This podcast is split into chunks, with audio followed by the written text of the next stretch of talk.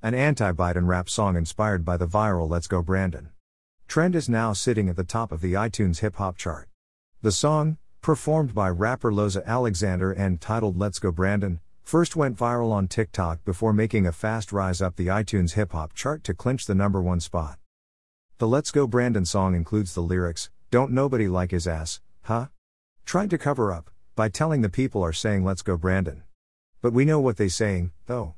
You can hear the chant in every post. The official music video has more than 1 million views as of Monday morning. The song was inspired by the Let's Go Brandon trend that has been sweeping the country since NBC Sports reporter Kelli Stavast interviewed NASCAR driver Brandon Brown following his victory at Alabama's Talladega Superspeedway earlier this month.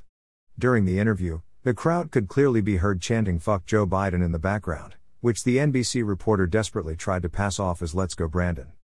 Brandon, you also told me, as you can hear the chants from the crowd, let's go, Brandon, Brandon, you told me you were gonna kinda hang back those first two stages and just watch and learn, the reporter told Brandon during the interview.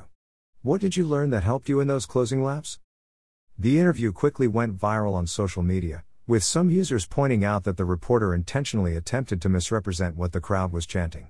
From there, the phrase became somewhat of a viral chant for crowds of patriots across the nation, finding its way onto merchandise and becoming a popular chant at college and NFL football games with hundreds of thousands of fans chanting it at sporting events. At one recent Georgia Auburn college football game, one person rented a plane to fly a banner with the Let's Go Brandon phrase written on it, with the phrase largely replacing the more direct Fuck Joe Biden chants that had been spreading across the country. This past weekend, footage surfaced of the entire MetLife Stadium erupting in Fuck Joe Biden chants with thousands of Jets fans screaming Fuck Joe Biden to celebrate their home team securing its first win of the season against the Titans. Unfortunately, there was no NBC reporters at the game to report on tell us that the crowd was actually chanting Let's Go Brandon.